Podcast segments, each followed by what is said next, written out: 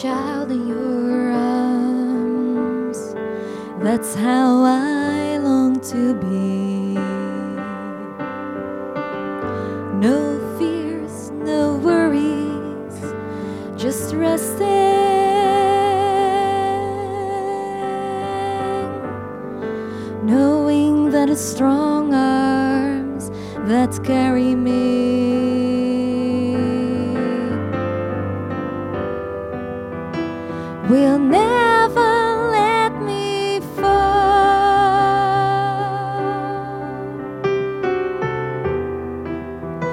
You will never let me fall.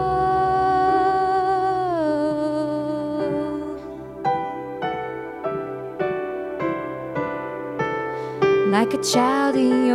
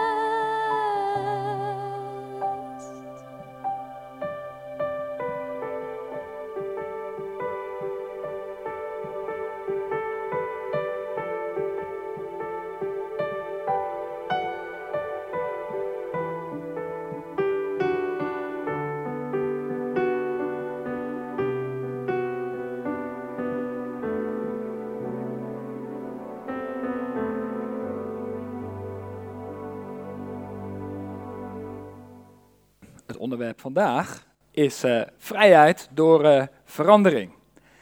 En eh, verandering staat vandaag op het programma van Celebrate Recovery. En Celebrate Recovery, dat is een programma wat we hier bij Leef aan het draaien zijn. Daniel, die, die nu wegloopt, die is daarvoor eindverantwoordelijk. En dat is een programma wat ons helpt om echt in vrijheid te leven. Nou, als we eerlijk zijn, komen we allemaal wel patronen tegen waarvan we denken van hé, hey, daar zou ik eigenlijk wel van af willen komen of dat zou ik anders willen zien. En vandaag staat een uitspraak van Jezus centraal, die hij ooit gaf in zijn bekendste toespraak, die ook wel de bergreden wordt genoemd. En het is deze uitspraak waar het vandaag om gaat. Het echte geluk is voor mensen die doen wat God wil.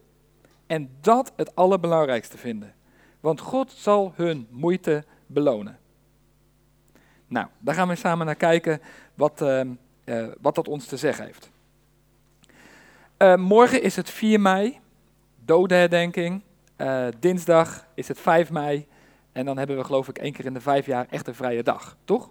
Ik hoop dat jullie hem ook hebben. Dus dat je daar ja, hopelijk wat tijd hebt om wat rust te nemen. Maar misschien ook wat extra momenten om stil te staan bij het feit dat Nederland nu 70 jaar bevrijd is. En met het oog daarop is dit filmfragment gekozen uit de eh, serie A Band of Brothers. Dat is gemaakt aan de hand van waar eh, gebeurde verhalen, ooggetuigen uit de Easy Company van de VS. En ehm, dit gaat over dat stukje van D-Day. En je ziet daar die mannen, die hebben maandenlang training ondergaan en die staan daar op het punt om hun leven te wagen, niet eens zozeer voor hun eigen vrijheid, als wel voor onze vrijheid. En je ziet daar Dick Winters, de leider van zijn groep, zitten in de deuropening van het vliegtuig, pijnzend en wachtend, als het ware in de stilte voor de storm, terwijl om hem heen al het gedreun van de vliegtuigen ehm, alles overstemt. Maandenlang zijn ze hiermee bezig geweest. En alles staat op het spel. En nog even, en ze zijn misschien een schietschijf voor de vijand. Het gaat een allesbeslissende slag worden. Ze wisten nog niet dat er daarna ook nog heel veel kleinere slagen zouden gaan volgen. Met tegenslagingen, met ontberingen, met moeilijkheden. Waarin ze meer moed nodig hadden dan ze ooit dachten te kunnen opbrengen. Waarin ze moesten leren om te volharden, eigenlijk voorbij hun eigen mogelijkheden. Vrijwilligers uit allerlei landen, Canada, Amerika, Engeland, waren als soldaten getraind voor dit moment. En alles wat nu zou gebeuren, daar zou alles van afhangen in de komende weken en maanden. Kan jij je voorstellen dat je op dat moment daar in dat vliegtuig had gezeten? Die dag zou er definitief verandering komen voor het continent van Europa. Ze zijn onderweg om levensveranderende situatie in Europa te bewerkstelligen. En terwijl zij anderen zouden gaan veranderen, zouden ze onderweg in dit proces ook zelf gaan veranderen. En dat brengt mij bij de, vrij, uh, bij de vraag, Theo, wat is vrijheid jou dan waard? Ben jij bereid om daarvoor te vechten? En nog niet eens primair alleen mijn eigen vrijheid, maar al die andere mensen dan, die vast kunnen zitten in van alles en nog wat. Ben ik bereid om te veranderen? Om anderen te helpen veranderen? We vieren van harte bevrijding. Maar veel van ons kennen geen oorlog. Alhoewel, als je uit andere landen komt, dan kun je soms op dit vlak dingen hebben meegemaakt die je hier liever niet op dit podium vertelt. Maar we zijn allemaal bekend met strijd. We zien strijd om ons heen, IS en het brede wereldgebeuren. Maar we strijden ook zelf met anderen. En we ervaren, als we eerlijk zijn, ook strijd in onszelf. Het is niet zo moeilijk om in conflict te raken met een ander. Het is ook niet zo moeilijk om in conflict te raken met jezelf. We zijn verschillend. We hebben hier, zoals we bij Leef zitten, met al die verschillende culturen bij elkaar, andere achtergronden. We begrijpen elkaar niet altijd goed. En daarnaast is het ook nog eens zo dat we allemaal, zoals we hier zitten, wel het goede willen. Maar het is soms zo verdraaid lastig om dat ook in praktijk te brengen.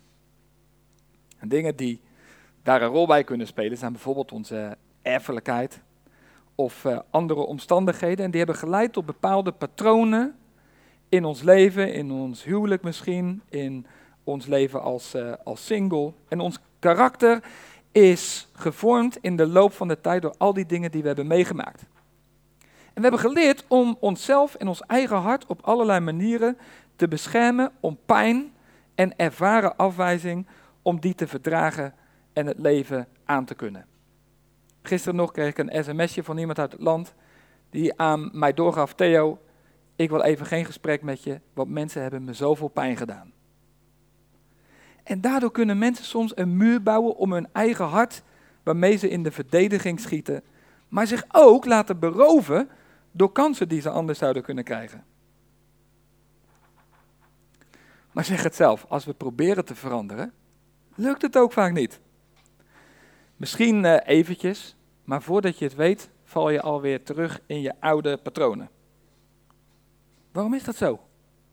Waarom is het zo moeilijk soms om te veranderen, terwijl je weet dat het belangrijk is voor jezelf en anderen? Wat moeten we doen? Wat kunnen we doen? Misschien uh, ben jij iemand die uh, dan elke keer opnieuw weer met al zijn wilskracht probeert zijn tanden erin te zetten om er doorheen te komen. En misschien ben jij iemand die zegt, ja, sorry, maar ik geef het op. Ik ben zo vaak teleurgesteld. Terwijl, diep in ons hart willen we helemaal niet opgeven. We willen dolgraag geloven dat het mooier en beter en eerlijker en rechtvaardiger kan in ons eigen leven en in die prachtige stad Rotterdam van ons. Er is een hunkering, er is een dorst, er is een verlangen naar rechtvaardigheid, naar gerechtigheid, naar heelheid. Dat het goed wordt, dat het goed komt, dat het goed gaat met de mensen om ons heen. En ik zou zeggen, juist ook als je hier zit en je bent nog heel erg bezig met die vraag van, is er een God, wat heb ik aan hem? Ik denk dat dat een signaal is van God zelf. En vanuit deze situatie wil ik jullie daarom meenemen naar het verhaal van het leven van een man die nogal wat strijd heeft gehad. Zijn naam is Jacob, zijn vader heet Abraham of Ibrahim. Dat hangt dan weer af van de cultuur waar je uitkomt, hoe je gewend bent hem te noemen. En vanaf het moment dat hij geboren werd, hield hij de voet van zijn tweelingbroer vast. En um, die kwam eerder dan hij op de wereld. Vanaf het eerste begin wordt zijn naam dus Jacob, of zoals we eigenlijk moeten zeggen, Jacob genoemd. En je wilt niet weten wat dat betekent. Dat betekent bedrieger. Gefeliciteerd als je met zo'n naam op de wereld komt. Hij ging zich ook gedragen volgens de betekenis van die naam. Het was echt zo'n cheater. Die altijd probeerde alle partijen om zich heen zo naar zijn hand te zetten. Dat hij prima daardoorheen sneaky zijn eigen wil kon doen. En de waarheid een beetje kon verdraaien. Zodat alles paste in het plan zoals hij het voor zijn ogen zag. Hoewel hij de belofte van God had gekregen dat God hem zou zegenen, dacht hij God een handje te moeten gaan helpen. En had geen geduld en ontfutselde zijn broer Esau op een lelijke manier zijn eerstgeboorterecht. Voor een bord met soep, linzensoep. Ook toen vertrouwde hij het nog niet en nam het recht in eigen handen. Hij bedroog zijn vrijwel blinde vader door zich voor te doen als zijn broer Esau, Esau om de vaderlijke zegen op die manier te ontfutselen. En zo kreeg hij de zegen die bedoeld was voor de oudste zoon. Toen vluchtte hij en bleef dat doen. Hij vluchtte voor conflicten, conflicten met zijn broer Esau, conflicten met zijn vrouwen, later zijn schoonvader Laban, conflicten met zijn zwagers en conflicten met God. Um, in de volgende zin zie je Jacob eigenlijk in zijn hart. Op het moment dat hij wegvlucht voor Esau, zegt hij dit. Hij zei, de Heer zal mijn God zijn als hij me helpt en onderweg beschermt. Hij zal mijn God zijn als hij voor eten en kleren zorgt en als ik weer veilig bij mijn familie terugkom. Herken je dat? Ik wil wel dat God mijn God is als hij dit en dit en dit en dat voor mij doet. Nou, gefeliciteerd met dit godsgeloof. Indrukwekkend. En dan ontmoeten wij samen vandaag Jacob een heel lastig moment in zijn leven. Nadat hij in alle haast was vertrokken na twintig jaar weg te zijn geweest en bij die Laban verbleven te hebben, gaat hij weer terug met zijn vrouwen, met zijn kids, een stuk of twaalf of nog wel meer ondertussen. Um, en zo gaat hij bij zijn schoonvader Laban vandaan. En die jaagt vervolgens op hem omdat hij plotseling vertrokken is en geen afscheid heeft genomen. Dus die komt achter hem aan. En na twintig jaar moet hij zijn broer Esau weer voor zich ontmoeten. En daar ziet hij natuurlijk ook een paar problemen bij aankomen. Dus je snapt dat hij in een heel benauwd pakket zit. En dan komt hij bij een klein riviertje, zijriviertje van de Jordaan, de Jabok. En daar laat hij boodschappers naar zijn broer Esau vooruitsturen om te vertellen dat hij eraan komt. En probeert dan, cheater die die is, hem alvast tevreden te stellen. En dan krijgt hij bericht dat Esau eraan komt met 400 mannen. En dan krijgt hij het echt benauwd.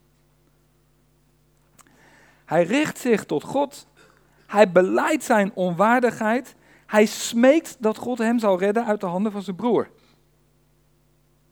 Familieruzie ten top. Een en al ellende. En misschien herken je dat wel. Misschien zijn ook in het gezin, in je familie waar jij uitkomt, zijn ook allerlei dingen aan de hand. En afgelopen week was ik uh, aan het enquêteren op Katendrecht en er zit er één zo'n vraag bij. En daar staat, waar ben je de afgelopen week of boos of verdrietig of blij van geworden? En ik sta daar bij een vrouw en vol pijn in haar ogen zegt ze, afgelopen week heb ik een familieruzie gehad. En dat heeft me heel diep geraakt. Het gebeurt overal en het gebeurt tot op de dag van vandaag. En het zou zomaar kunnen dat jij bijvoorbeeld ook vanwege je keuze om Jezus te volgen problemen hebt met mensen om je heen. Maar achter de schermen, terwijl Jacob daar in de misère en de ellende en de puinhopen zit en niet weet welke kant hij op moet, heel herkenbaar voor sommige mensen om ons heen, is God achter de schermen bezig om aandacht te vragen. Wist je dat God onze conflicten en worstelingen met andere mensen wil gebruiken om de aandacht op zichzelf te richten? Hoewel we allemaal ons eigen verhaal hebben, herkennen we wel iets van deze trend. God help me, ik kan het allemaal niet meer. Ik weet werkelijk niet hoe ik hieruit moet komen. Totdat je bij dat punt in je leven komt, verandert het doorgaans niet veel. Heel vaak hebben wij het nodig dat God ons op de een of andere manier eerst klem moet zetten, voordat hij echt in ons leven kan doen wat hij verlangt. Ja, zeggen heel veel Rotterdammers dan tegen mij. En dat is nou precies de reden waarom ik zo vermoeid heb met geloof. Dan krijg je weer zo'n verhaal van iemand die diep in de ellende en de misère zit. En die wordt er dan door God uitgeholpen. Maar mijn leven gaat het eigenlijk prima mee. Best goed. Er was hier verleden week iemand bij Leef die dat tegen me zei. En zegt hij, dat vind ik echt een bezwaar om bezig te zijn met geloof in God. Moet ik dan eerst per se in de ellende komen? En weet je, als ons leven niet vastloopt, is het voor God vaak heel erg lastig onze aandacht te krijgen. En soms, terwijl wij ervaren dat we in de ellende zitten, is God bezig om juist zijn prachtige plan met ons leven daardoorheen te verwerkelijken en te verwezenlijken. Goed, Jacob is nog steeds bezig met zijn sneaky plan en verdeelt zijn familie in twee groepen en brengt over de rivier de Jabbok. En dan gebeurt het. Hij zit zo vast dat hij denkt, nou moet ik wat doen. En dan doet hij iets. Zoiets slims heeft hij nog niet eerder gedaan. Hij trekt zich alleen terug om bij God te zijn. Jacob bleef alleen achter. En opeens was er iemand die met hem begon te vechten. Ze vochten totdat het ochtend werd. En toen de onbekende man merkte dat hij niet van Jacob kon winnen, raakte hij Jacobs heup aan. En de heup schoot uit de kom. Ik weet niet hoe het jou vergaat, maar ik vind dit mooi. Er staat niet dat Jacob met God worstelt, hè? maar de onbekende worstelde met Jacob. En jij zit hier vandaag misschien ook zo en zegt, voor mij is God de onbekende. Ik hoor dat tenminste wel heel vaak op Katendrecht. Er zijn maar heel weinig mensen die zeggen, ik weet absoluut zeker dat er geen God bestaat en het interesseert me niet ook. Ik kom ze bijna niet tegen, ook in Rotterdam niet. Maar ik ontmoet bosjes mensen die zeggen, God, één groot vraagteken voor mij. Geen flauw idee wie het is. En het kan zomaar zijn dat jij op dit moment, zonder dat je het zelf in de gaten hebt, ook ervaart dat de onbekende met jou worstelt. Weet je, God gaat graag een worstelpartij met je aan. Hij kan dat erg goed hebben. Hij wil trouwens veel liever dat je worstelt met hem, dat je je boosheid en je vragen en je frustratie en je verdriet naar hem uit, dan dat je onverschillig en apathisch bent en denkt, nou, uh, interesseert het mij allemaal, kan me allemaal gestolen worden, ik hou me daar niet mee bezig. Want daardoor kan hij dan uiteindelijk geen contact met je krijgen. De problemen die wij vaak ervaren in ons leven, uh, die, wij, die wij ervaren, zijn heel vaak symptomen.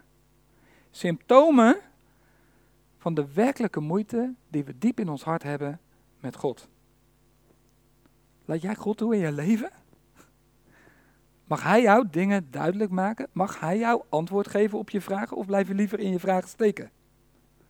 Mag je het voor het zeggen hebben in jouw leven? Hoe vaak hebben wij niet geen geduld, nemen het heft in eigen handen, we wachten niet, we laten het bidden achterwege, we zoeken God niet. We komen zelf in actie omdat we God niet vertrouwen en Hem niet geloven. Hij zal heus niet voorzien in wat ik nu nodig heb. En waarom? Als we heel eerlijk zijn. Omdat we het graag zelf willen bepalen, vaak toch? Omdat we zo dolgraag het heft in eigen handen houden, toch? Maar weet je wat ik zo geweldig mooi vind? God heeft geduld. En hij wacht totdat we het opgeven. En ons geworstel met hem, of misschien moet ik zeggen zijn geworstel met ons, gaat net zo lang door om daar te komen. Tot dat punt. Dat de pijn onze angst tot veranderingen overstemt. Dat het verlangen om hier uit te komen, om echt een doorbraak te beleven, om echt in vrijheid te wandelen, alle angst voor verandering te boven komt. Even terug naar het verhaal. De onbekende zei: Laat me gaan. Het begint al dag te worden. Maar Jacob zei: Ik laat u niet gaan, eerst moet u mij zegenen. De ander vroeg: Hoe heet je? Jacob zei: Ik heet Jacob. En de ander zei: Voortaan heet je niet meer Jacob, maar Israël. Je hebt gevochten met God en met mensen en je hebt gewonnen. We zien dat Jacob blijft worstelen tot de ochtend toe. Hij geeft het niet op. Hij laat die ander niet gaan. En uiteindelijk raakt die ander Jacobs heup. En die wordt ontwricht. Weet je, lieve mensen, je eigen kracht moet vaak gebroken worden. Ik zie het letterlijk voor me hoe Jacob na die worsteling met God zo door het leven moest lopen. Of beter gezegd, hij moest leunen, hij moest zijn arm slaan om die ander die naast hem liep. God zelf, om op hem te leunen en op hem te steunen. Jouw en mijn eigen kracht, lieve mensen, moet gebroken worden. Maar Jacob is daar niet zomaar. En hij zegt, ik laat u niet gaan. Eerst moet u mij zegenen. En de ander vraagt, wat is je naam? De onbekende zegt, hoe heet je? Jacob, is het antwoord. Bedrieger. En weet je, lieve mensen, juist in het toegeven van je eigen zwakte en je eigen falen gaat de deur open. Want die ander, die onbekende, zegt: Voortaan zal je naam niet zijn Jacob, maar Israël. Want je hebt met God gestreden en je hebt overwonnen. En Jacob noemde die plaats Pniel. En wat, wat betekent Pniel? Pniel betekent hier heb ik God gezien met mijn eigen ogen en toch ben ik blijven leven. Beste mensen, wil jij echt verandering en echte vrijheid voor jezelf? Nee, laat ik het nog even iets anders zeggen. Wil jij vrijheid brengen in de stad Rotterdam? Wil jij een verschil zijn voor andere mensen? Dan zal je het gelaat, het gezicht van God moeten zien. Dat geeft echt verandering. En dan doet God dus in feite een soort recap. Hij doet twee dingen. Ten eerste neemt hij Jacob aan met al zijn gebrokenheid. Hij neemt hem aan niet als Israël, maar hij neemt hem aan als Jacob, als bedrieger. God wil jou aannemen. Hij wil jou ontvangen met alles waarvan je op dit moment zegt: ja, dat zou ik graag anders willen. Dat wilde, ik wilde dat ik daar geen last van had. En dan geeft hij hem vervolgens een heel nieuwe identiteit en noemt hem Israël. Weet je wat dat betekent? Israël betekent een strijder, een vechter met God. Jacob de bedrieger is door God veranderd in een vechter met God. God ziet dieper dan jouw daden. Als hij in jou werkt, dan doet hij het, denk maar terug aan verleden week, in je identiteit, in wie je bent. En verandert je identiteit en daardoor ook de manier waarop je jezelf gedraagt. En daardoor wordt jouw bestemming een andere bestemming. God ziet wie jij kan zijn. Hij ziet waarvoor hij jou gemaakt heeft. Hij heeft een naam voor je klaar liggen, waar jij niet van durft te dromen. En daar komt nog een keer bovenop dat hij ook nog eens de zegen meegeeft aan Israël. Sorry, Jacob. Sorry, Israël. En zo komen we terug bij die openingszin. Het echte geluk is voor die mensen die doen wat God wil en die dat het allerbelangrijkste vinden. Ook als het een heleboel kost. want God zal die moeite belonen. Jacob staat daar overgeleverd aan de genade van God en de genade van zijn broer. Het tijdperk van leugens en misleiding is voorbij.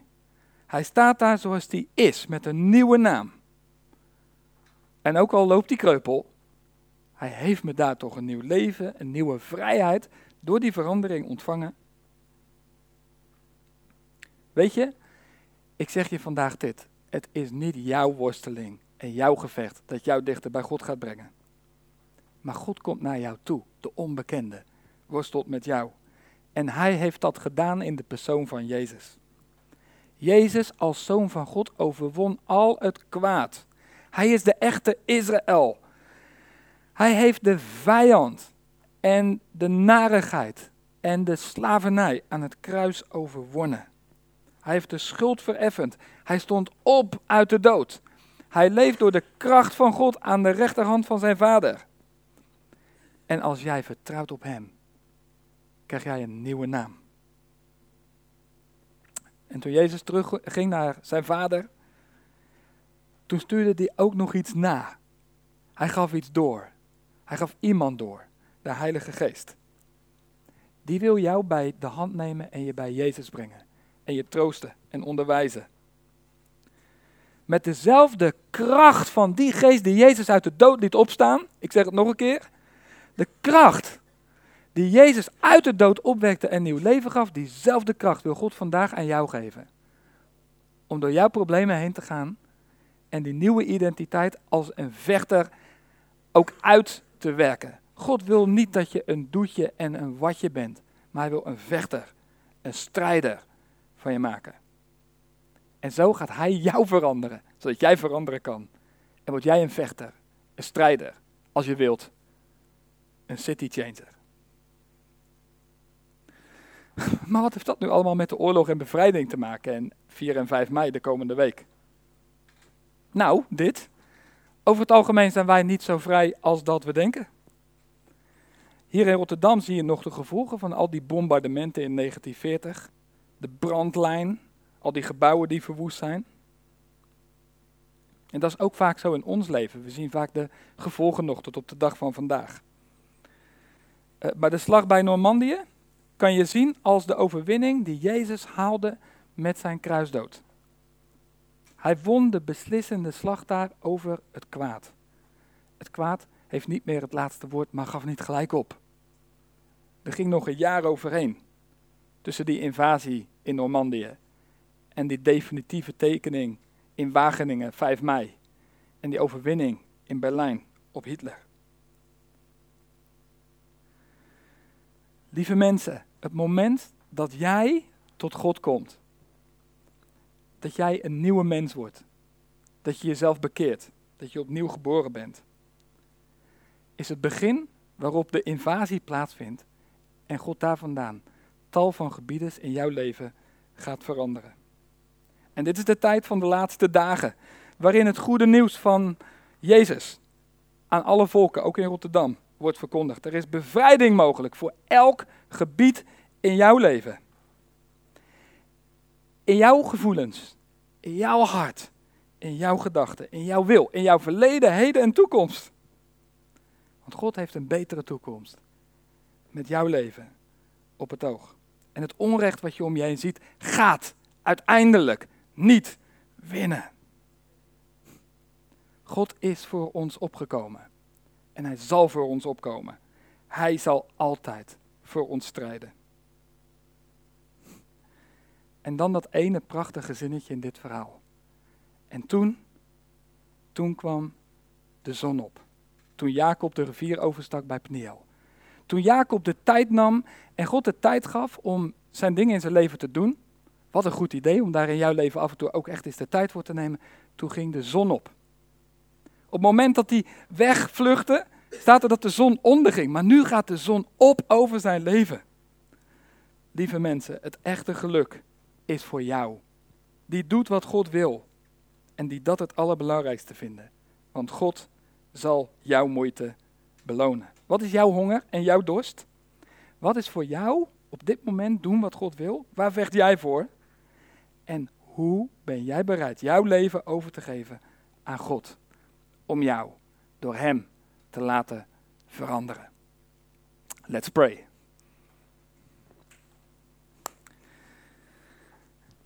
Wat een verandering, Vader, voor onszelf, maar ook wat een verandering om vrijheid te brengen in de levens om ons heen.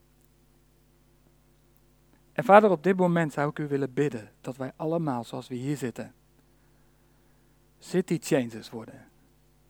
Omdat u ons allereerst zelf veranderd hebt. Dat we zoveel hart krijgen voor de stad, voor de mensen om ons heen. Dat we niet alleen bezig zijn om voor onze eigen vrijheid te vechten, maar dat we ook met uw ogen kunnen kijken naar al die gebondenheid om ons heen. En zeggen, ik wil daar de prijs voor betalen. Desnoods, net als die mensen destijds met de invasie, met mijn leven.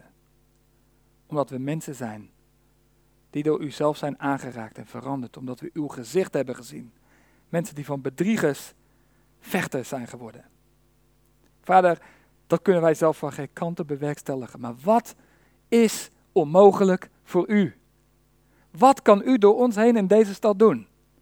Hoe kan Rotterdam de vrijheid ervaren die u, Jezus, voor ons hebt verdiend? Wijs ons die weg, Vader, in Jezus' naam. Amen.